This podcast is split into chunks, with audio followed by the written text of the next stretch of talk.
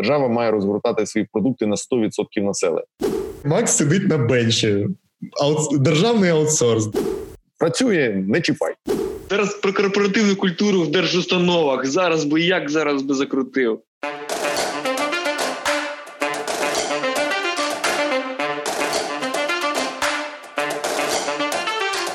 Вітаю всіх на третьому випуску ШОБШО пізнавально-розважальному шоу для продуктових людей, де ми разом з цікавими практиками досліджуємо, як створювати цінні продукти. Запис ми ведемо в прямому ефірі на Ютубі. Частиною шоу є спілкування зі слухачами онлайн. Тому друзі, не соромтеся, долучайтеся з вашими питаннями, з вашою допомогою. Ми можемо створити кожен випуск дійсно унікальним. Також ця розмова буде доступна у вигляді змонтованого подкасту в усіх подкастових сервісах. Тож, поки ви не забули, підпишіться, будь ласка, на Ютубі та вашому улюбленому подкаст-сервісу. Ставте лайки, пишіть коментарі. Це допомагає більшим кількості людей дізнатися про існування ШОБШО, і це було би класно. З вами Яр Бірзул, директор з продукту robota.ua. І Женя Ковалевський, директор з продукту ТЩ Холдінг і Viaplay Sports. Сьогодні до нас в гості завітав Макс Нефьодов, засновник ідеолог Prozorro, Dozorro. В минулому до того в нього теж було життя, як ми вже зрозуміли. Після того, ну окрім того, що він був заступником е, міністра міністра економіки. Також Макс е, відомий тим, що е, започаткував такий термін як нова митниця в якості голови власне нової митниці. Отже, Макс, вітаю тебе. Привіт. Привіт, привіт всім. Радий радий вас бачити, радий вас чути. Да, в мене було життя і до роботи на державній службі до 2015 року. До цього я 10 років працював інвестиційним банкіром е, в Інвестбанку, очолював фонд е, прямих інвестицій і так далі.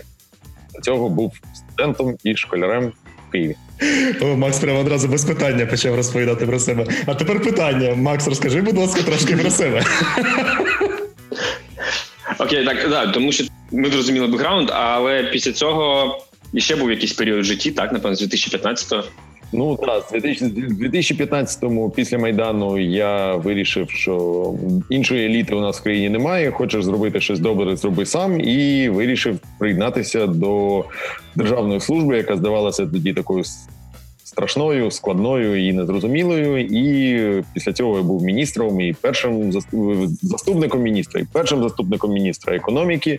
Влітку 2019 року я виграв конкурс на е, посаду очільника митниці, і до е, квітня 2020 року власне створив і 4,5 місяці очолював нову держмитслужбу. От якось так. В Мінекономіки я відповідав за купу різних напрямків, в різний час. Е, наприклад, це да найбільше напевне відомо піарно це публічні закупівлі, це прозоро і все, що з цим пов'язано. Це публічні продажі, аукціони, прозоропродажі, це дерегуляція. От, власне, за той час, поки я очолював цей напрямок, Україна на 16 місць зросла в рейтингу легкості ведення бізнесу світового банку. Також я займався технічним регулюванням, ну всякими такими для людей дивними інколи не дуже сексуальними речами, як там сертифікація, стандартизація, оцінка відповідності і тому подібне. Я займався донорською координацією, займався ну, різними іншими інколи доволі дивними речами, там металобрухтом, наприклад, там квотами різними і так далі. Тому багато чим так. Де я тільки не, не воював, умовно кажучи, так. Дуже бурхлива історія. Насправді дуже реально багато різних речей, багато всім займався. Це дуже класно. і Насправді я думаю, це призводить до того, що набув величезної купи досвіду різноманітного. Про що сьогодні хочемо поговорити.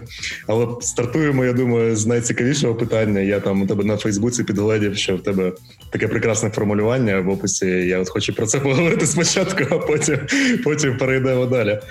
В тебе там написано голова нової митниці у вигнанні. Да, в екзилі. Да. Це насправді юридично приблизно так і виглядає, тому що я ж не звільнений, я все ще держслужбовець, я просто поза штатом і навіть виконую якісь формальні завдання на митниці, е, і е, тому вважаю себе справді таким, знаєш, як от е, як коли там УНР і з УНР була завойована, був уряд в екзилі в Лондоні. От щось подібне. Напевне, я собою представляю, тому що все таки дуже хочеться цю реформу довести до кінця. Можливо, без мене, можливо, зі мною, можливо, з якоюсь іншою участю. Але звичайно дуже не хочеться, аби все те, що ми започаткували, воно було повністю зруйновано. Ну якби на жаль, такі сигнали вони зараз є. І звичайно, дуже хочеться, аби все таки українські платники податків отримали той сервіс, на який вони заслуговують. Супер, і от ми якраз плавненько, так Макс підвів, так дуже елегантно підвів нас до державних продуктів, причому цінних державних продуктів, зручних державних продуктів. У мене таке контроверсійне питання одразу, так щоб розігріти публіку, розігріти аудиторію, розігріти нас з тобою. Як ти вважаєш, чому державні продукти такі державні? Ну тобто, що з ними не так, чому вони такі, які є? Ну, дивись, якщо дуже просте питання, то це тому, що у нас є велике неспівпадіння реальності і наших очікувань. Е, українці, е, ну по перше, дуже звикли чути про себе як найбільш читаючу націю, найбільш співочих, талановитих і працелюбних людей. Я не кажу, що це не так, але якщо ти порівнюєш свою реальність із Голівудом, то звичайно ти своєю реальністю будеш дуже сильно незадоволений. Реальність вона ж достатньо ну проста. Ми е, одна з найбідніших країн Європи, і звичайно розраховувати на такий рівень сервісу і якість життя, як не те, що на реальному заході, а як на уявному заході в фільмах Майкла Бея. Ну м'яко кажучи, достатньо наївно. Тому звичайно. Ось в цьому поєднанні полягає велика велика проблема. І звичайно, у нас є багато дурості. Звичайно, у нас є багато якоїсь ідіосинкразії, яка залишилася від радянських часів, але чесна, непопулярна відповідь, за яку напевне там зараз хейтери в чатіку якби мене заплюють, але чесна причина в більшості випадків це бідність. Ось я, наприклад, займався певний час е, адміністративними послугами, тому як вони взагалі надаються в е, країні законодавством для них і так далі наші співробітники і члени команди їздили по різним країнам, в Канаду, наприклад, в Америку, вивчали, як все працює там. І от дуже було б класно побачити. От знаєш, якби е, є ж така там і книжка, що критика це подарунок, і насправді це ж круто, коли побачити про те, що ти щось робиш не так. Вау, приїхав, скопіював, зробив інакше, все почало працювати, працювати краще. І ти приїжджаєш і розумієш, що ну насправді технологія така сама. А чим відрізняється? Ну от якщо там людині, яка приймає документи в Україні, платити так, як в Канаді, якщо у неї буде е, технічне устаткування, як в Канаді, якщо у неї не буде проблеми з тим, аби е, у неї немає там ксероксу і немає зайвого там листа папіру паперу зробити якусь ксерокопію відвідувачі, а вона перевантажена. Вона сидить сидить в там в маленькому приміщенні без кондиціонера. Там купа народу. Цей цей народ агресивний кричить і так далі. То ну от змінити ці речі, і само собою сервіс стане набагато краще. Це не означає, що десь щось не можна підправити в технології, але от в більшості випадків чесна відповідь це бідність. З іншого боку, є і позитив в Україні. Багато сервісів е, надаються на рівні, які е, інколи навіть кращі ніж в розвинених країнах. Ну ті ж самі там Прозоро, це це тому доказ. І у нас є велика перевага, яку ми не так само не цінуємо. Так само, як ми от уявляємо про себе, що ми там успішні і заслуговуємо на краще життя, просто тому що ми заслуговуємо. Так само у нас нема розуміння, що у нас є велика перевага це бажання змін.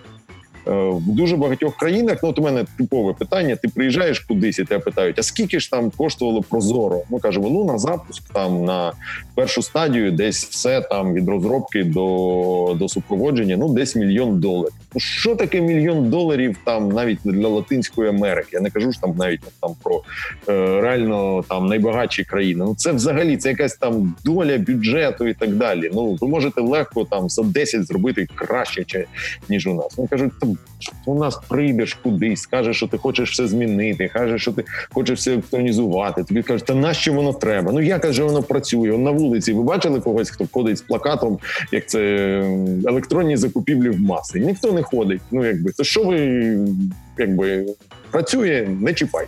Ти б нас покликав. Ми прийшли з плакатами. От в Україні не треба якраз нікого переконувати про те, що все працює погано. І ще раз кажу, це велика перевага України, яку ми не цінуємо, і яка дає вікна можливості для реформ. Ну у нас є класна така ж. Ну я думаю, це продовження цієї переваги. Той факт, що на целіні да, з нуля будувати штуки легше ніж перебудовувати. Тобто запускати другу версію продукту складніше, тому що виникають ризики. Виникають ризики того, що не приймуть, не сподобається, не зайде, воно буде нецікавим, неправильним і так далі. У випадку, коли в тебе нічого немає, і ти створюєш це з нуля, то напевно це достатньо приємне відчуття, коли ти з целіни підіймаєш таку махіну, як систему держзакупівель. Ну насправді, от не думаю, що з нуля е, стан е, системи закупівель на той момент, коли ми прийшли, він був ну не сказати, щоб набагато гіршим ніж в наприклад, інших східноєвропейських країнах саме з точки зору технологій. Я не кажу з точки зору корупції, я не кажу з точки зору там освіти і якості закупівельників. Це зовсім інша історія. Але якщо ти дивишся на законодавство, дивишся на якісь сервіси, які були, ну це не небо і земля, умовно кажучи, там да, якісь речі, ну там якісь ці дивні корупційні заточки, про які я інколи розповідаю, про те, як там на сайті був відключений copy-paste е, для того, аби ну зрозуміло, за 2000 гривень можна було його включити. Така державна допослуга, да, до продаж такий. Генеруй цінність. А бачу upsell, знаєш, генеруємо цінність для користувача. Да, да, да. Ось ось щось подібне. Ну але слухай, жарти жартами, але деякі великі американські корпорації на початку 2000-х 90-х вони вели себе не краще, тому ну відверто теж продавали досить дивні доп послуги. Е, І ну просто у нас ще раз скажу, є бажання змін. От люди щиро вважають, що треба ну ось як зробити краще, невідомо, але робіть краще.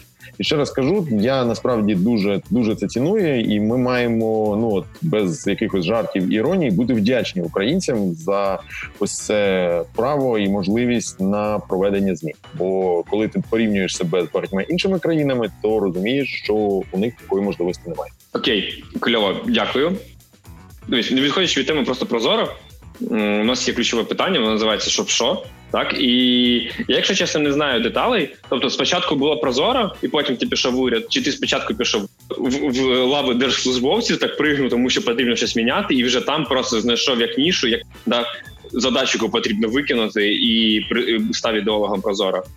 Тому що я насправді в щирому, наприклад, захваті да, від такої сміливості так стрибнути. Але що було все таки першим? Ідея чи мотив? От Дивись, ідея ідея точно була е, до мене, і я навіть е, разом з колегами написав книжку. Е, наш формат її нещодавно видав. Тому, якщо комусь цікаво саме в деталях, як все створювалося, хто був долучений до якого етапу, які помилки були зроблені, як їх виправляли. От на сайті нашого формату купуйте книжку про Прозоро, от скористаючись можливістю для самореклами. Якщо казати про ідею, то знову таки вона була до цього, і ціла група людей на чолі з Олександром Стародубцевим ще на майдані. Ще від на відкритому університеті майдану. Якщо пам'ятаєте, була така е, була така невелика сцена. Стояла біля воріт з архангелом на, е, на майдані. От де там 18-16 тролейбуси розверталися. Ось вона там обговорювалася. Тому що знову таки в самій ідеї, ну от на рівні базові, от як ідея соціальної мережі, ну нема ж нічого унікального, чи там в ідеї месенджера якогось і так далі. Ну от у нас є корупція в закупівлях, у нас все в папері, ніхто нічого не знає, як відбувається. І починаєш перевіряти, папери горять, тонуть, там їх їдять миші. Є був цілий навик. Спеціально люди вміли розшивати ось ці зшиті пропозиції, от, кажучи, ти там там, поки конкурент давав пропозицію на 20, то десь поруч в підсобці перешивалася пропозиція на 19 і так далі. Тому логіка проста: ну давайте зробимо якийсь державний eBay. Та і будемо на ньому. Ну як всі все будуть бачити, воно все буде онлайн, онлайн аукціони. Ну це ж ідея. Та таких ідей е, мільйон кожен день. Питання втілення. І далі був фактично річний процес брейнстормінгу і спроби помилок, і ну, вивчення іноземного досвіду, і е, ну. Якби відкриття, що закупівлі, це виявляється складно. Це от не так був бах і щось купив. Це цілий світ там, і світ цим займається дуже довго. І є модельні закони, є купа конвенцій, є купа різних умов. Ну тобто, це складно. Е, я в цей час прийшов на державну службу і публічні закупівлі. От мені так якби поділили обов'язки Авіра Сабрамавича, мій шеф, якби поділив так просто на листочку. Тобі це, тобі це, тобі це, тобі закупівлі. Якби ну я почав до цього підходити до реформи знову таки з таким простим бізнес-підходом. Ну тобто, там перше, давайте дослідимо, що є в світі. Давайте подивимося, чи можемо ми купити якийсь продукт. Зустрічався, наприклад, з корейцями стосовно того, аби купити їх систему, конепс і так далі. І е, ну фактично, майже одразу я дізнався про ініціативну групу, яка щось розробляє в Україні, і подивившись на всі аналоги, які є, подивившись на переваги і ризики створення нового продукту, на людей, які за цим стоять, якби мені стало зрозуміло, що розвивати наш продукт ну набагато ефективніше і набагато перспективніше. Тому я запросив принаймні частину з них, які ризикнули, доєдналися до державної служби. Хтось пішов волонтером, хтось прийшов саме ну державним службовцем, хтось прийшов в національну раду реформ, хтось пішов на донорські контракти. І власне, ось цей умовно альфа-продукт, який існував той в той час, по-моєму, якраз перший тендер він був проведений якраз на тому тижні. Такі тестова закупівля на тому тижні, коли власне я став заступником міністра. І десь ми там через умовно там 3-4 тижні наші траєкторії так з'єдналися, і з того часу ми вже працювали, працювали разом і розвивали цей спільний продукт. Тому я можливо якийсь один із очільників цієї команди. Але коли мене називають батьком прозоро, я одразу ображаюся і кажу, що є купа інших людей, які принаймні з технічної точки зору зробили більше. А я просто як той начальник, який зверху руками водив. Максі, слухай, а підкажи, будь ласка, от. Це ж напевно мати треба було велику сміливість, щоб стрибнути після майдану в держслужбу, враховуючи ті настрої, які там царили. Це було достатньо так е, ну було тривожно, да, в той момент, коли Янукович збіг і так далі. І от скажи, будь ласка, щоб що ти приєднався, перейшов з інвестиційного банкінгу і от всього всього прекрасного всесвіту бізнесу, да, ти перейшов в державну службу. Навіщо це тобі? Ну дивись, якби по перше, я щиро вважаю, що кожен має зробити щось для країни, не тільки е, там в Фейсбуці писати, які всі дураки, і як це треба зробити інакше, і ці мудрістю таксиста розповідати про те, як я б за 10 хвилин щось там виправив. Розстрілять, розстрілять. Да, жарти жартами, але серед айтішників такі погляди вони теж дуже розповсюджені. Напевно, ти теж знаєш про цей класичний жарт, що всі міністерства треба замінити скриптами і так далі. Ну якщо казати серйозно, то це е, певна зверхність просто з іншого з іншого боку. Там так само ну з технічної точки зору це нічим не відрізняється від від е, поглядів таксистів. Тобто це максимальне спрощення і слова, да чого тут розбиратися? Треба якось треба вжух-вжух, тільки я це вжух-вжух робити не буду. А ви якось там самі от побудуєте державу як продукт, щоб це було комфортно, швидко і безкоштовно. Якби е, тому насправді на державній службі не так важко і не так погано, як е, всім здається. Да, звичайно, є ну якби це є певні особливості. Тут у тебе не буде корпоративного PlayStation і корпоративної кави е, теж не буде. І напевне приміщення, де ти будеш сидіти, буде менш комфортним, хоча можливо воно буде в самому самому центрі. Е, з іншого боку, у тебе є можливість робити реально великі речі, тобто це якраз дуже схоже на таку стартап-філософію. Бо коли людина йде будувати великий проект, вона ж розуміє, що там скоріше за все і грошей в неї не буде там достатньо довго, і спати треба буде мало, і ризики достатньо високі. І вийде чи не вийде, залежить не тільки від таланту, але й від якоїсь удачі, від якихось зовнішніх факторів. Не завжди можна ж на це вплинути. Ти можеш робити найкращий стартап в світі, а потім Google чи Apple раптом вирішить е, апку зробити аналогічну, і все да у них є мільярди. І теж розумні люди всередині, Е, і е, тому ось якщо у тебе є така психологія, якщо звичайно ти можеш дозволити собі працювати певний час в цих фінансових обмеженнях, то ти справді можеш зробити дуже багато. Ну це ж реально круто, коли ти можеш впливати на цілі сектори, коли ти можеш робити кращим життя мільйонів людей. Причому ну от реально кращим, не в якомусь абстрактному сенсі, коли у тебе там ти щось зробив, і там конверсія виросла на 3%. Вау, успіх! Ми всім департаментом круто попрацювали. Нам за цей рік не соромно. Там на конференції грамоту дадуть. Да, а тут ти бачиш людей, яким реально погано і там якби ти можеш щось зробити, і вони тобі вдячні. Вони кажуть, да, там моє життя змінилося на краще, і це справді приємно. І мені, наприклад, там точно от більш приємно ніж там в кінці року радіти, що там не знаю, якісь там айрат на інвестиції зріс на один відсотковий пункт, і ми там побили конкурентів там на на, на якісь там на 7%. Ну це класно, це за цим важка праця і так далі. Але е, держава дає щось інше. І з точки зору управлінських навичок, це теж достатньо цікаво, і дуже схоже на стартап. У тебе немає грошей категорично, ні на що. Тобто, ну в управлінні ж багато грошей, вони вирішуються грошима. Ти не знаєш, як зробити? Купи експертизу, купи найми радників, е, перемани там, заплати більше якомусь там суперспеціалісту з іншої з іншої сфери. Там ну є ж є ж рішення цих цих проблем. На державній службі у тебе нема таких рішень. У тебе нема навіть копійки, яку ти можеш витратити в прямому сенсі слова. Але ще раз кажу, але масштаб, але управлінські ну виклики, і ти можеш побудувати щось справді круте, велике, те, що залишиться за тобою. Я думаю, кожній людині це приємно.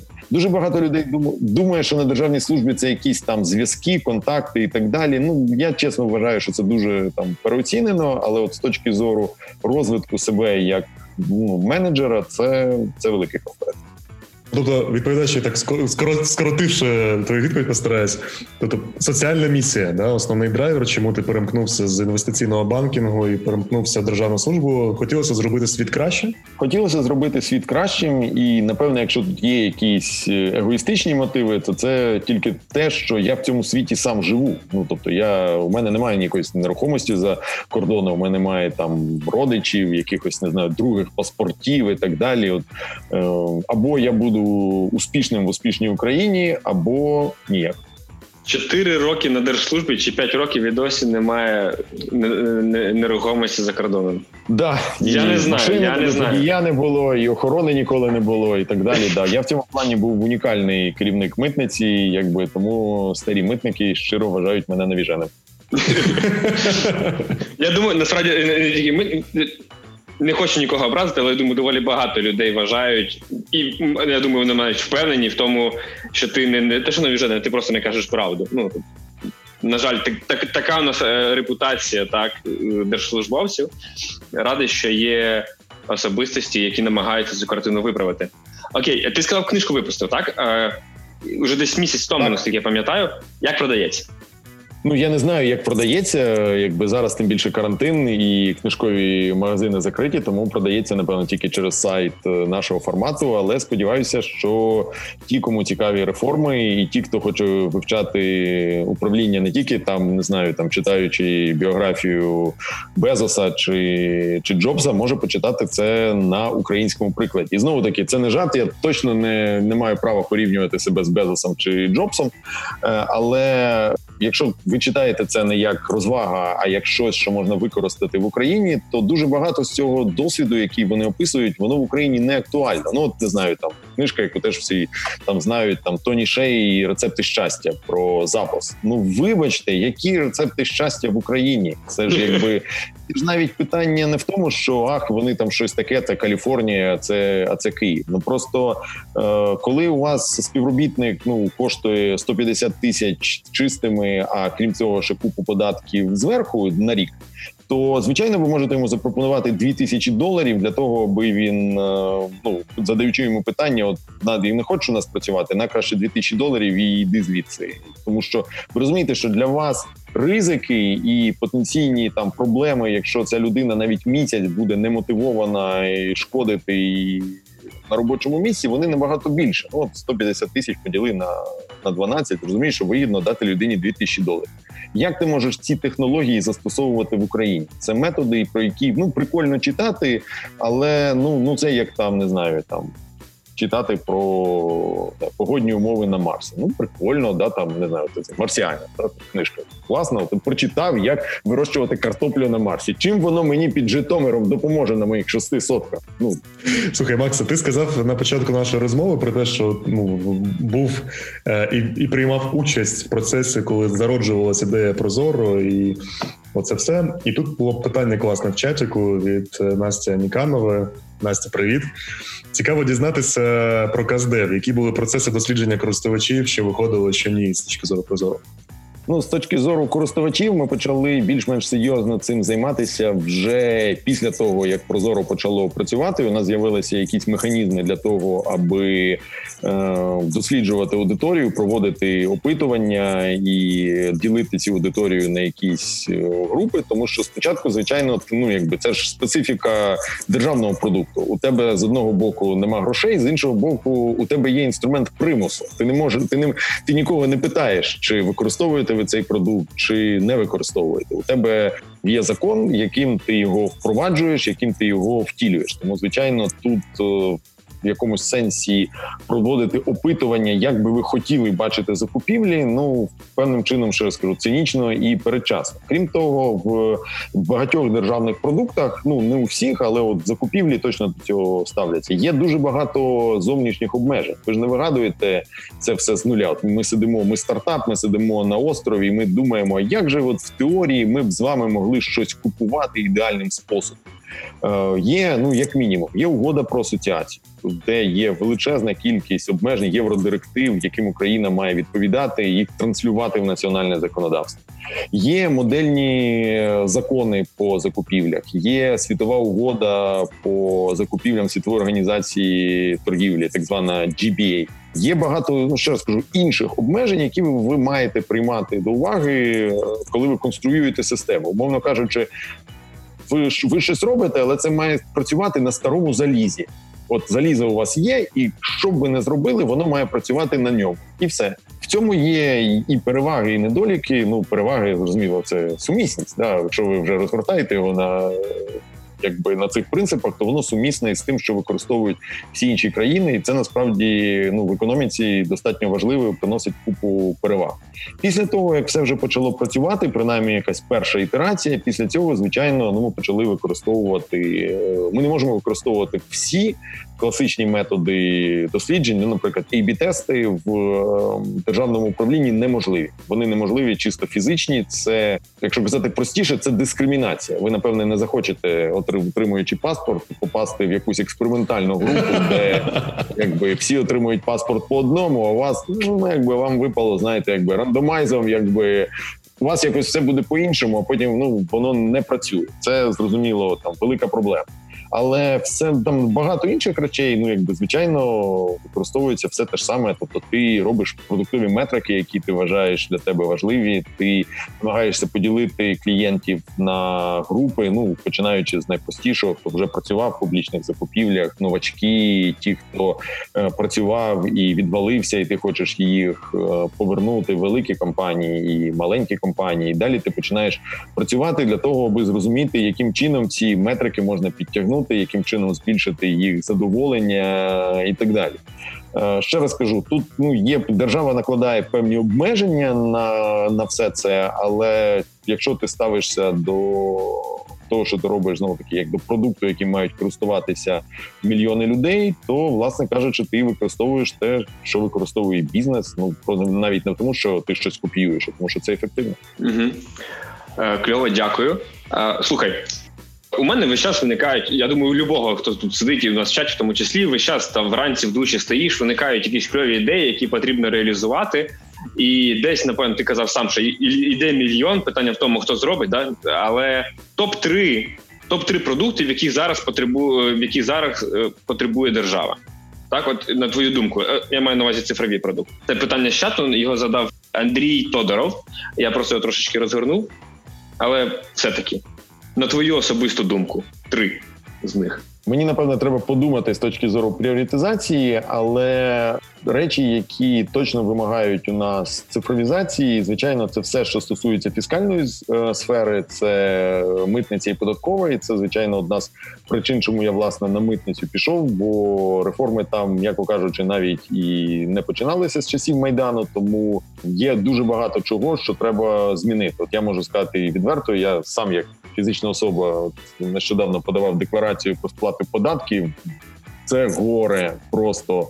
Хоча теоретично там є електронний кабінет, теоретично працює, але сплатити онлайн я так і не зміг ці податки. І більше того, мені сказали і не плати, тому що щось не кудись не перенесено. Там я змінив місце реєстрації, воно має автоматично змінитися в податкові, а воно чомусь не змінилося, тому не платіть, бо податкова ще вирішить, що у вас борг висить і так далі, і тому і тому подібне. Е, напевне, у нас достатньо багато проблем, які взагалі пов'язані із державними реєстрами. Вони е, ніколи не були оцифровані в зрозумілому вигляді, тому я переконаний, що в сфері, наприклад, там ЄДРу, тобто реєстру, ну умовно, те, що там Corporate Register в більшості країн, і все те, що пов'язано із видачею ліцензії, все те, що пов'язано із взагалі просто із перевіркою того, існує чи не існує компанія, володієте чи не володієте ви майном, володієте чи не володієте землею. Є є величезна кількість можливостей для покращень. Ну щоб сказати таке третє. Напевне, і те, що стосується демографічних е, послуг, так само для багатьох людей буде сюрпризом, але держава не має повного реєстру всіх українців ну просто це якби накладає величезну кількість проблем, починаючи від рейдерства і звичайно закінчуючи там банальними питаннями голосування, надання адміністративних послуг е, і так далі. Але знову таки треба зрозуміти, що це в більшості найскладніші питання. Вони вони не там, де саме он, якісь IT рішення, а там, де вони пов'язані із реальним світом, тому що це ну такі складні, дорогі, інколи проблемні історії, які до того того ж не можна повністю цифровізувати, не залишаючи ніяких legacy систем, тому що в державі, на відміну від приватного сектора, є певна специфіка, яку ти швидко зрозумієш от з точки зору продукту. В бізнесі ви самі обираєте собі користувачі. От коли у вас умовно ваш продукт підходить 95% користувачів, ну це супер успіх. Я думаю, що для будь-якого продукту від онлайн рітейлера там до соцмережі, до не знаю, до там B2B, я не знаю, там до бази даних до seo інструментів. Ну це феноменально. Якщо 95% користуються, а 5% ні. Держава так не може працювати. Держава має розгортати свої продукти на 100% населення. Ви не можете просто сказати: дивіться, всі користуються, а в такому то місті це працювати не буде або для таких то людей це не буде працювати, тому що, вибачте, у вас нема такого документу, або вибачте, ви вас загубили в реєстрі, або вибачте, ви живете в селі, де немає інтернету, або або щось подібне. Тому тут є звичайно певні обмеження, але знову таки, ну ну це виклик, це не це не катастрофа. Це, просто треба вирішувати. Макса, а чому на твою думку немає можливості реально оцифрувати і вести карточку, карточку юзера, карточку громадянина самого його народження і аж до смерті? Тобто, в чому проблема поєднати ці кляті реєстри? Чому дані від них там мутують, відрізняються, і потім їх складно поєднати? Дивись, якщо просто два питання, ну дві дві історії. Перша це Е, складність задачі. Ну тобто, їх не питання поєднати, їх треба створити. Їх немає. У людей на руках є паперові документи. Ці паперові документи вони, як правило, ніде не дублювані, не дубльовані або дубльовані не повністю. Ну навіть якщо припустити, що ось там база даних паспортів, вона є, та але є окуповані території, але є Крим. Це все залишилось там. Як ви це оцифруєте? Є людина, у якої є на руках паспорт, але нічого іншого в неї немає. Все у неї залишилося десь там. Є ну, тобто там все це розпорошено в дуже багатьох місцях. І тому все це ще раз кажу, треба створити їх. Не треба питання не поєднати, а питання створити з нуля. І друге питання це питання того, що е, конкретно по демографічних реєстрах було прийнято, на мою думку, помилкове рішення децентралізувати цей процес. Тому є міста, які повністю його завершили, або там майже на 99% його завершили. І там, наприклад, там онлайн можна змінити місце реєстрації. А є міста, де ну м'яко кажучи, робота як це боротьба триває. От Київ, наприклад, серед тих міст, де боротьба триває.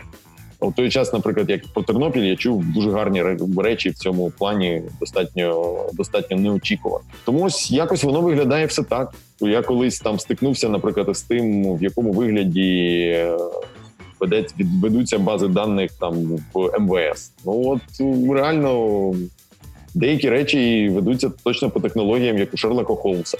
І до речі, якщо ви думаєте, що така ситуація унікальна для України, ну знову таки, ось ця класіка, там да скільки ж можна в цій клятій державі, а в Європі все це вирішено і так далі. Повірте, ні. І навіть е, ви можете на це подивитися, навіть не там не довіряючи мені, якби е, в цьому не було ніякої проблеми. То не було б у нас умовного там Палантіра чи Марк 43 величезних компаній, там як єдинорогів, які займаються питаннями безпеки, питаннями поєднання баз даних спецслужб і так далі. А історія, о, це ж це ж навіть знаменита є історія про те, як ФБР створювала систему по інтеграції своїх баз даних. Це ну наскільки я знаю, вона вже навіть розсекречена і там часто проводиться як, як бізнес-кейс. Звучить як челендж. Всі да як це тут можна сказати, що в цьому випадку всі країни нещасливі однаково. Ну, по ідеї, знову ж таки, повертаючись до питання, що на целіні будувати легше. Що нам заважає зараз це зробити? Ну я зрозумів, доступ... гроші. Гроші, дивись, дуже дуже просте питання. Для того щоб це зробити, на це треба виділити гроші, і треба знайти людей, ефективних менеджерів, які які можуть цим зайнятися. Є великі фінансові обмеження, є величезні кадрові обмеження, і зрозуміло, що обираючи куди умовно йти. Люди хочуть йти на якісь високі посади, і точно не на посади, які де треба займатися е, оцифровкою якихось не знаю. Там стадіонів пожовтілих е, паперів, і друге питання навіть в багатих країнах це питання, ну якби там вирішується дуже складно, тому що вже питання, якби ці бази ніколи не були централізовані. Немає якогось одного стадіону, куди можна прийти. От всі папери, і ваше питання тільки якимись потоковими сканерами, там не знаю, розпізнаванням цієї інформації, якось її перевести в машиночитабельний вигляд. От великі проблеми. От Україна і е, Великобританія, наприклад, дві єдині країни, у яких є безкоштовний вільний доступ до єдиного державного реєстру, до корпоративного реєстру компаній, і там і там є купа проблем, наприклад, із бенефіціарами. Ну тобто, ті бенефіціари неправильно введені, некоректно введені, з помилками введені і так далі. Чому? Тому що вони вводяться нотаріусом. Це ручна робота. От десятки років якісь люди в різних куточках країни вводили руками ці цифри. Не було ніяких випадаючих меню, ніяких перевірок на правильність введення, навіть на орфографію не було банально перевірок. Можете уявити, що туди введено історично, а це ну юридично значимі дані. Ви не можете просто написати бота, який пройдеться по реєстру, і і скаже: Ну, вибачте, тут напевне, як це Донецьк написано через А, а Київ написано через Е. е ну це ж точно помилка, треба змінити. Ну так не працює. Доповнення до цього до цієї ж теми в чатику є від Анни Віхренко. Є е, були ли попитки создати єдиний шлюз обміну даними в рамках всіх государственних органів. Ну наскільки я розумію, є реєстри, там демреєстр, є реєстр МВД. І, я можу сказати більше того, його ну там ми ж купили е, ліцензію на естонську систему, і е, якби вона розгорнута в Україні, називається Трембіта, і зараз триває процес підключення всіх органів до цього шлюзу. Е, триває він, чесно скажу, достатньо важко, тому що питання знову таки фінансове і організаційне тому що тут є класична проблема: краще зробити правильно і на віка, чи зробити е, як це на кастелях, але буде працювати прямо зараз. Хуяк, хуяк і в продакшн. Ну, це не тільки це навіть без концепції того, що це якби із говна і палок. Тут концепція така, що от прозоро під'єднано, наприклад, до багатьох систем методом point-to-point. І зараз ну гіпотетично, да, треба там все це переписати на більш там сучасну і правильну системну модель. Просто питання ж не в тому, що держава сказала: дивіться, ми вам виділяємо всім там не знаю мільярд доларів. Візьміть і перепишіть, найміть людей, і вони перепишуть. А питання таке: ну зробіть коли ну вільний від інших завдань час зробіть. Тому якби всі роблять в межах свого вільного часу. Ну а багато зміна державних органів там реформи навіть і не починалися. Вони навіть і не там і не розуміють, на що взагалі щось робити. Ну, тобто не вистачає ні грошей, ні фокусу. Не вистачає грошей і фокусу, і ще раз кажу, питання про великі гроші. Тобто, ну зрозумійте, що це питання не в тому, що ну що ж вони не знайдуть дві копійки для того, аби це реалізувати. Це велике завдання само по собі як е, з точки зору софта, так і з точки зору інколи і заліза, тому що ну, деякі системи вони реально мають бути добре захищені, вони мають включатися через шлюзи. Ну, все це достатньо достатньо складно. На них отримується ця Просто це сумнозвісна КСЗІ, комплексна система захисту інформації. Тому питання під'єднання до трембіти воно періодично піднімається. Мінцифра цим займається, але ось е, хуяк-хуяк і в продакшн, на жаль, в цьому випадку не вийде. Ясно. Слухай, останнє питання, і переходимо до митниці, бо якраз пов'язано з фінансами. Як працює фінансування у таких от великих проєктах типу Прозоро? Звідкиля гроші? Тобто, це західні партнери чи це внутрішні ресурси? Як це відбувається? Ну, розробка таких проєктів це в 99% випадків це донорське фінансування, тому що інших можливостей просто просто немає. Держава в принципі не розуміє такого. Ну і там депутати не розуміють, як це можна виділити, наприклад, там 30 мільйонів гривень на розробку якогось софта, і тим більше держава не розуміє. Е, як організувати це фінансування так, щоб воно відповідало тій швидкості, які вимагає it проект дуже важко подати бюджетний запит в квітні, наприклад, 2020 року для того, аби в вересні 21-го отримати гроші, і це ще було актуально, потрібно. Ці технології не змінилися за цей час, і і так далі. Тобто, ще раз кажу, в цьому плані справді є є певна проблематика. Це вже на більше питання до міністерства фінансів. Як як це змінювати? Я кажу, це не, не в плані критики, а в плані просто опису того стану речей, які є, які є зараз. Тому майже всі системи подібні, починаючи від НАЗК до там різноманітних порталів, і Прозоро, і Прозоро продажі, і так далі, створюються на донорські кошти.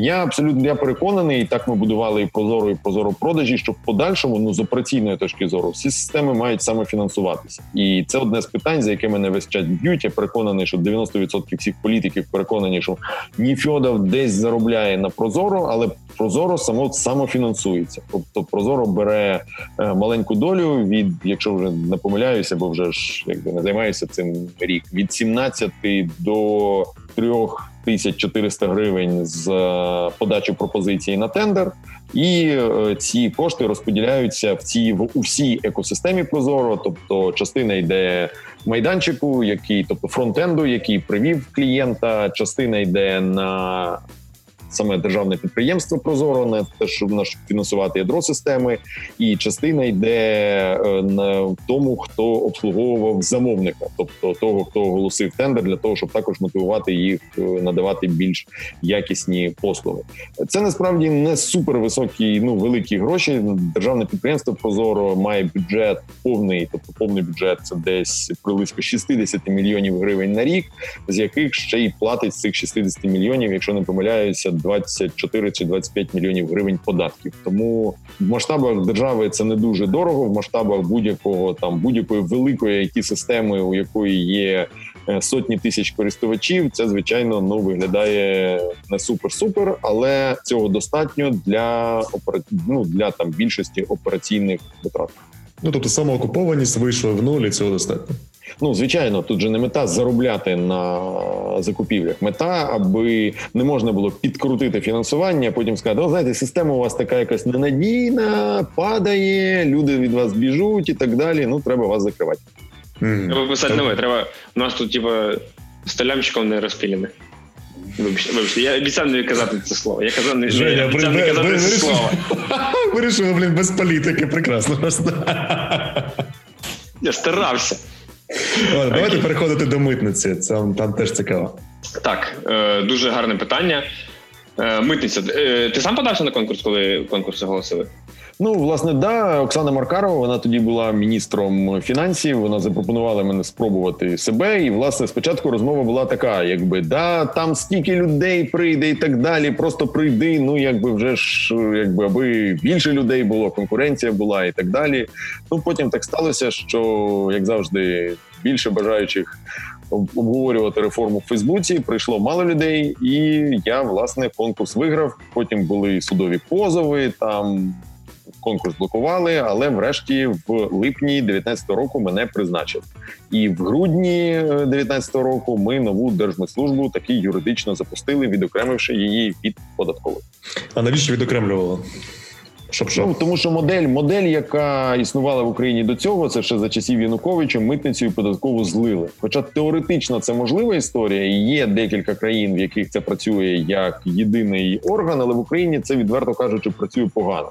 Ну, по перше, між митницею і податковою ну відверто там якихось ефектів масштабу дуже мало. Ну це зовсім різні організації, у них зовсім інші процеси, зовсім вони обслуговують зовсім інших клієнтів. Ну ну щось напевне можна об'єднати, бухгалтерію можна об'єднати. Я не знаю, ну, якби але великої синергії немає. І друге питання це те, що корпоративні культури на митниці і податкові дуже відрізняються. Це організації, які історично були там ще з радянських часів існували в різних відомствах і об'єднання їх в єдину структуру. Ну, хоча вона так теоретично ну і те, і те про гроші, але митники і податківці один одного ненавидять, і користі з цього мало.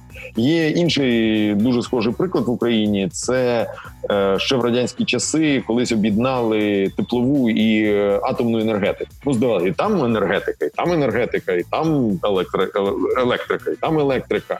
Але історично це були зовсім інші люди, зовсім різними моделями керування. І власне ну вважається, що одна з причин е, Чорнобильської катастрофи це якраз таке тотальне неспівпадіння, нерозуміння керівництвом, що все це працює трошки трошки інакше. Атомщики вони завжди були як військові, там в якихось білих халатах. Там у них е, наука, щось там, якісь як це висока інтелігенція. А тепловики вони вважалися такими більш інженерами. Знаєте, як це візьми монтіровку і бахні по цій трубі. Я трошки тобто це без якоїсь там неповаги до інженерів, які працюють будь-де, але просто показує, що різниця корпоративних культур вони інколи приводить до величезних конфліктів. Одні одних поглинали в якихось відділах, хтось щось розчинявся. Наприклад, в податковому аудиті розчинився митний аудит. Вони, крім того, що вони називаються аудит, спільного нема нічого. Але податкового аудиту більше, напевно, разів 30, тому зрозуміло, що один нещасний митник, якого додали до податківців, він там якби і і зник. Тому розділення воно звичайно мало сенс. Ну і з точки зору керування митників і так 11 тисяч, податківців більше 30 тисяч. Тому ще в єдиному, як це в єдиної організації з усім цим, як це в анекдоті, а тепер ми з усім цим барахлом будемо намагатися злетіти. Ну якби працює важко. Як взагалі можна вижити в умовах, е, коли ти керуєш організацією з 11 тисяч людей? Це як вообще? Ну, дивись, у мене був профільний досвід. Я ще раз кажу, це ж не те, що я там людина, яка прийшла, і просто давайте я проекспериментую, як тут вами керувати. Тобто е, великі компанії в Україні. У них є якби є приватні компанії, в яких працює набагато більше людей. Звичайно, з точки зору управлінських технологій, це вимагає зовсім іншого ну якоїсь зовсім іншої діяльності, тому що ти як керівник не те, що не береш участь у створенні ось продукту контенту. Ти, якщо почнеш, не дай Боже, лізти туди своїми руками, то буде набагато гірше, бо ти вже точно не можеш бути спеціалістом в таких деталях. Ну це точно, от як уявити, як е, е, не знаю, Білл Гейтс почне вказувати про те, де кнопки мають бути не знаю в скайпі розміщені. Ну тобто, це вже ну якби він великий керівник, і треба йому робити ку і слухатися, але ж ну ви ж самі розумієте, де він і де і де вже те, як працюють е, окремі окремі продукти. Е, тут набагато більша роль. Е, саме культури, набагато більша роль внутрішніх комунікацій, набагато більша роль кадрів, набагато більше політики і так далі. Але ну чого ж незвичного чи дивного тут тут немає. Он в Амазоні скільки зараз працює, по-моєму. Зараз ми зачепимо питання корпоративної культури в новій митниці. Я ти, ти, да, да, я теж я, ти, я такий типу, сижу і думаю, блін, зараз про корпоративну культуру в держустановах. Зараз би як зараз би закрутив. Так давай, що ти, погнали. Ну, ну давай. Добре, е, формалізували культуру в е, новій митниці? Ну, звичайно, не встигли. Ну тобто, ще раз кажу, Держ, ну, Держмитслужба з нашою командою пропрацювала тільки 4,5 місяці, але ми почали цей процес, і насправді це ну от е, дуже багато людей. Вони щиро вважають, що що там змінювати. Треба просто корупцію припинити, треба просто всіх людей змінити і так далі. Насправді ж ну це неможливо. Знайти знайти десь завтра 11 тисяч нових митників, е, які були всі чесні чесними, які прийшли і погодилися працювати на цих умовах, і якось їх лівих замінити справами. Ну ну це ж чесно, це ж це ж така, якби утопія на рівні е, реформ в Фейсбуці. І звичайно, дуже важливо змінити взагалі. Ну тобто, всі там реформи вони починаються з цілі. В більшості державних організацій реальна ціль їх роботи вона абсолютно відрізняється від задекларованих. Ну тобто, вони люди вони формально виконують свою функцію, а реально вони розуміють свою функцію зовсім інакше. Розуміють її як перекладання папірців, чи як виконання плану кабміну, чи як не сперечатися з керівництвом, чи як підтримку існуючого стану речей, і так далі. Вони багато з них щиро не вірять в зміни. Вони не навіть не вважають, що не те, що ж ці зміни можливі. Вони не вважають, що ці зміни потрібні. Ну це як якби ти будуєш піраміду Хіопса, ти будуєш, твій батько будував, твій дід будував і так далі. Тут приходить новий архітектор і каже: хлопці, а чого ви будуєте піраміду? Це ж дуже неефективно. А ви не думали там будувати купол? Арку, арка вигідніше, треба каміння набагато менше. Ти на нього дивишся і кажеш, спаліть відьму.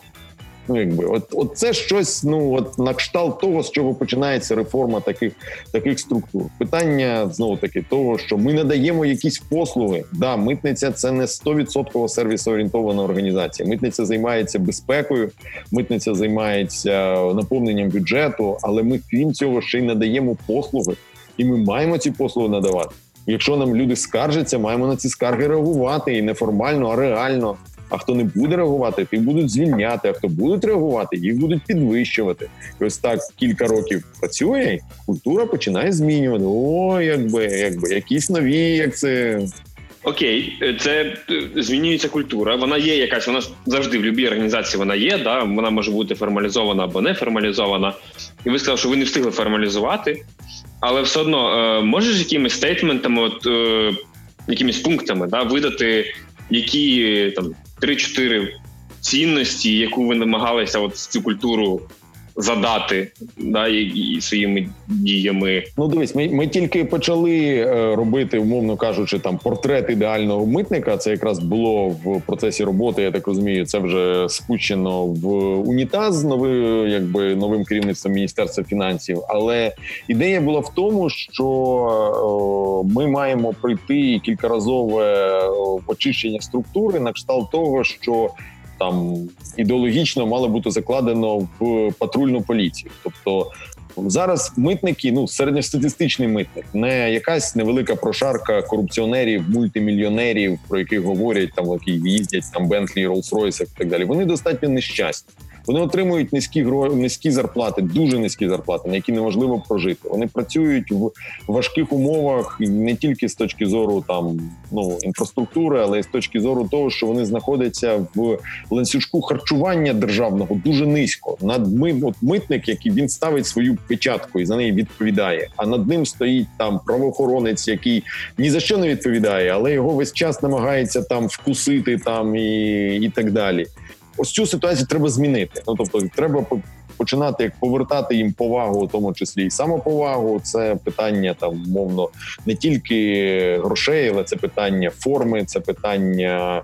Там корпоративного свята, корпоративних символів там для них і і так далі. Друге, це питання сервісу, розуміння того, що їх робота важлива, і за неї хтось їм дякує, бо вони знаходяться зараз багато в чому в такій процесі постійного антагонізму. Ось всі вороги люди везуть контрабанду, якби все, якби ну якби всі сваряться. Там євробляхери, там хтось нас знімає, там хтось ще щось і так далі. Якби, а ми їм так само. Ми ж про безпеку. Ми їх цих громадян, якби зараз бараній рог там і, і так далі. Ну тобто, це треба розвернути в інший бік, коли це сервіс, який надається, і за нього за нього боку користувачі цього сервісу мають бути вдячні з іншого боку, і люди мають працювати не тільки з е, підпалки. Тому ну насправді ще раз кажу, змін там достатньо ну потребується багато, і це робота на роки, але це робота, яку мені чесно дуже хотілося завершити. Слухай, Макса, ти сказав, що 11 тисяч співробітників нової митниці.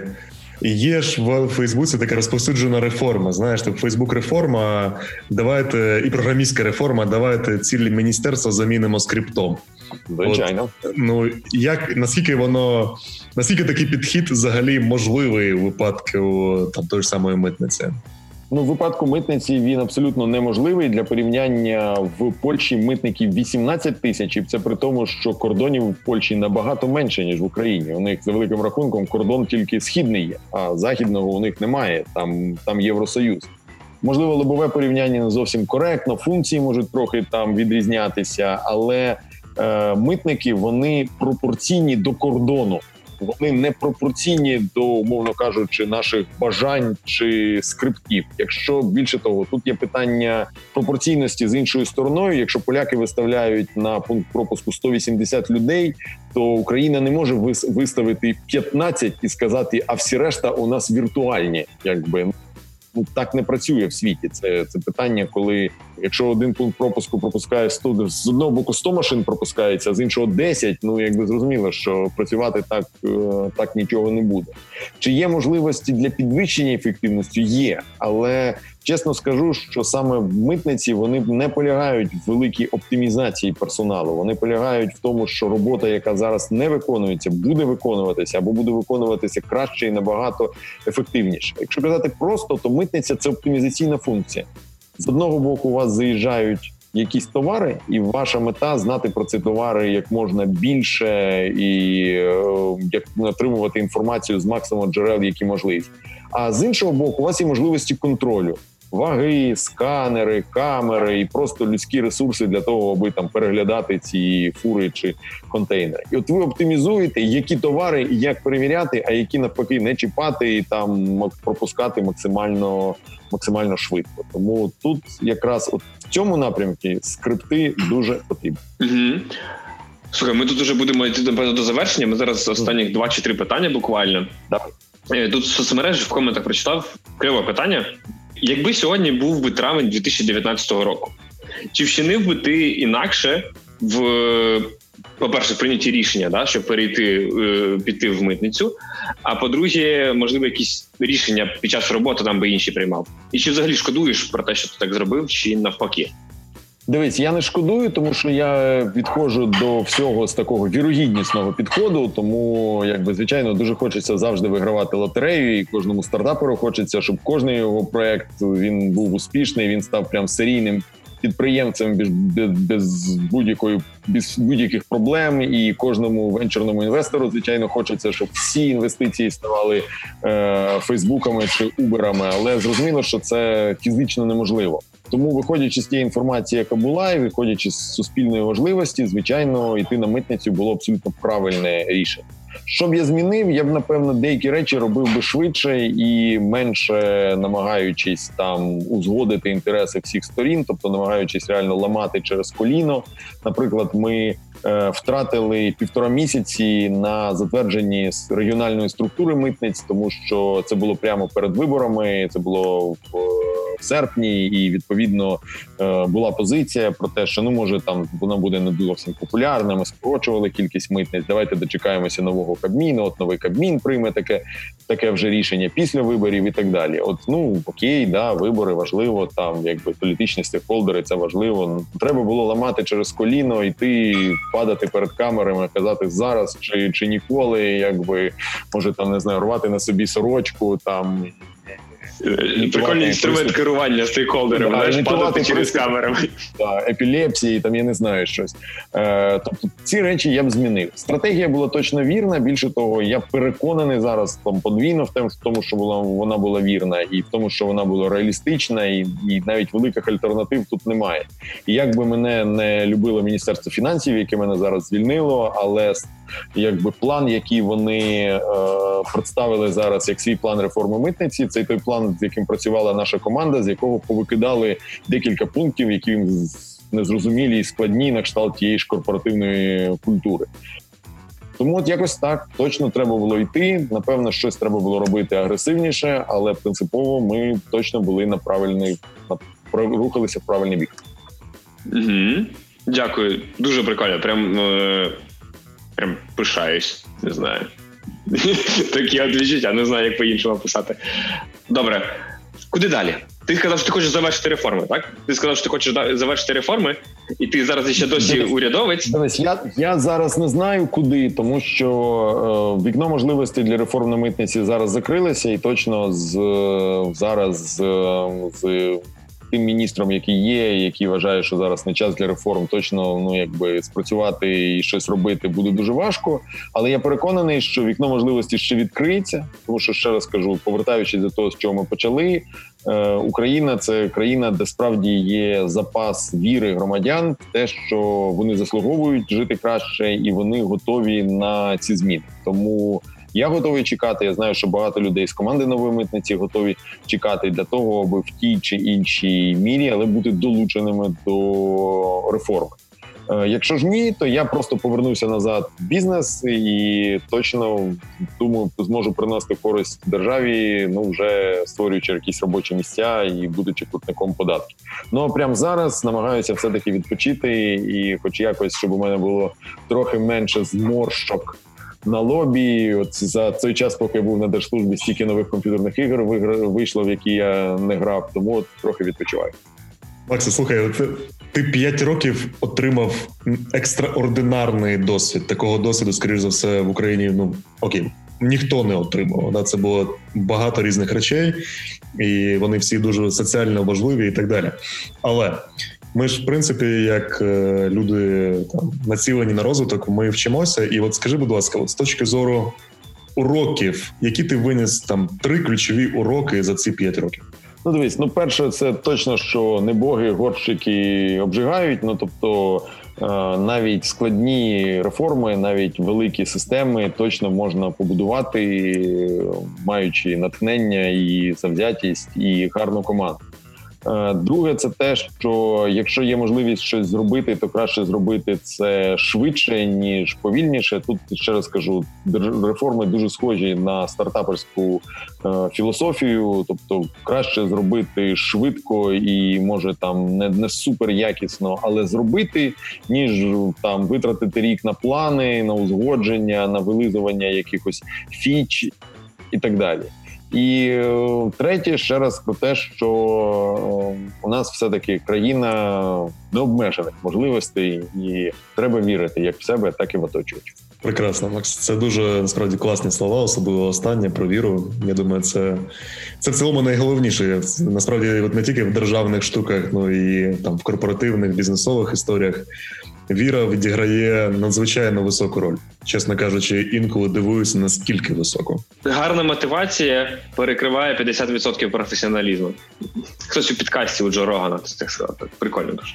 Окей, я думаю, ми можемо завершувати і відпускати. Нашого сьогоднішнього да, гостя вдячний, на цьому. дуже дуже дуже дуже вам вдячний. Дякую за можливість бути. Якщо у когось ще залишились питання, просто напишіть мені на Фейсбуці. Я з усіма там люблю сваритися, якби да. Я виріс. Ну або в крайньому випадку, в крайньому випадку напишіть, будь ласка, коментарі під цим відео на Ютубі. Я попрохаю Макса, якщо буде можливість там відповісти. Це теж буде дуже цінно. Я знаю, що ми не всі питання встигли задати. Перепрошую, ну sorry, є певні часові обмеження. Максе, дякую тобі велике. Це була надзвичайно цінна розмова, і мені, як людина, яка спостерігає за твоїм шляхом, було надзвичайно цікаво дізнатися про внутряк, про Prozorro.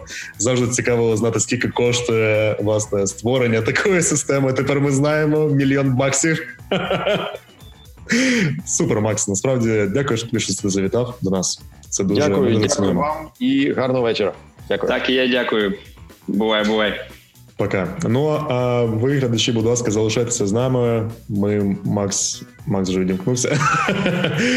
залишайтеся з нами. Ми ще підведемо буквально парочку наших е, якихось висновків, і на цьому будемо завершувати третє ШОБШО з Максом Нефьодовим. Ну що, Женя, що тобі найбільше сподобалось? Мені слухай, мені сподобалося реально. Мені здається, що вони дарма там. От він сказав, що там вони викидають проект про портрет ідеального митника. Да, це насправді в організації з таким розміром. Це напевно дуже важливо, як на мене, да пропрацювати просто культуру держслужбовців, як вони відбираються на роботу, як їх навчають, які у них є загальні правила там. Ну, це не зовсім поведінки, а скоріше прийняття рішень, да, патерни. Це на мене дуже важливо і могло б значно ситуацію покращити. Я не знаю, чому там, судячи з його слів, це відкинули уже після того, як його звільнили. Вважаю, це не дуже кльово, але тим не менш кльово почути, що там такі проекти вже починались, і це дає надію. Кльово було почути про те, що ми здається, він вперше у нас озвучив, які в нього плани далі, тому що де я не шукав, я жодних згадувань не знайшов, що ж він буде робити далі.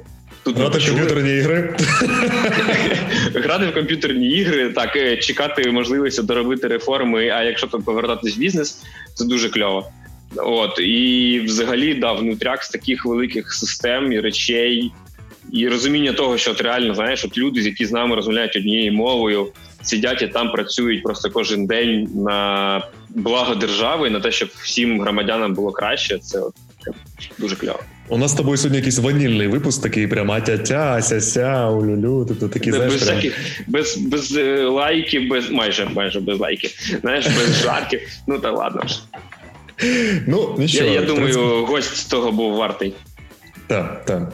Отже, сьогодні з нами був Макс Ніфьодов, ідеолог Прозоро, Дозоро, е, людина, яка довгий час обіймала посаду заступника міністерства економіки, міністра економіки, і останні е, трошки менше ніж рік була головною головою нової митниці. На жаль, зараз вже колишній голова. Ну або як він сам себе називає, голова нової митниці у вигнанні. Так що... На бенчі, на бенчі сидить. На бенчі сидить. Це класна аналогія, Жень. Блін, Макс сидить на бенчі. Аут... Державний аутсорс. Державний аутсорс, окей. Добре, отже, сподіваємося, вам сподобався наш третій випуск ШОБШО, пізнавально-розважального шоу для про створення цінних продуктів. Якщо так, будь ласка, обов'язково ставте лайки в тому місці, де ви зараз це слухаєте. Бажано на Ютубі, лайки, коментарі. Вони допомагають розповсюджувати відосики. Алгоритми Ютуба такі. От чим більше ми проявляємо активність, тим більше відео розповсюджується. Якщо ви хочете, вже щоб про ШОБШО знало більше людей, ми будемо дуже вам вдячні. Також підписуйтесь на нас на Ютубі і всіх підкаст-сервісах, щоб першим слухати нові випуски або приймати участь в прямих ефірах. Додавайтеся в телеграм-чат шоп-шоу. Всі посилання ви знайдете в описі до цього відео або в шоу-ноутах від того, де ви це слухаєте. І обов'язково, якщо вам буде цікаво, і ви хочете там сконтактуватися з нами, всі наші контакти знаходяться і можливість послухати будь-який випуск знаходиться на нашому офіційному сайті ShopShow. Воно Звучить так, як shop.show, ідеальний домен. Женя, респект за нього. Окей. Е, добре, дякую всім, хто був сьогодні з нами в прямому ефірі. Так само дякуємо всім, хто слухає це вже в записі на Ютубі або у вигляді підкасту на всіх платформах. Сьогодні з вами були Яр Бірзул, директор з продукту robota.ua. І Женя Ковалевський, директор з продукту в ТЧ Холдінг і Play Sports. Нехай ваші мрії будуть в приємному шоці від ваших можливостей. Почуємося. Всім па-па.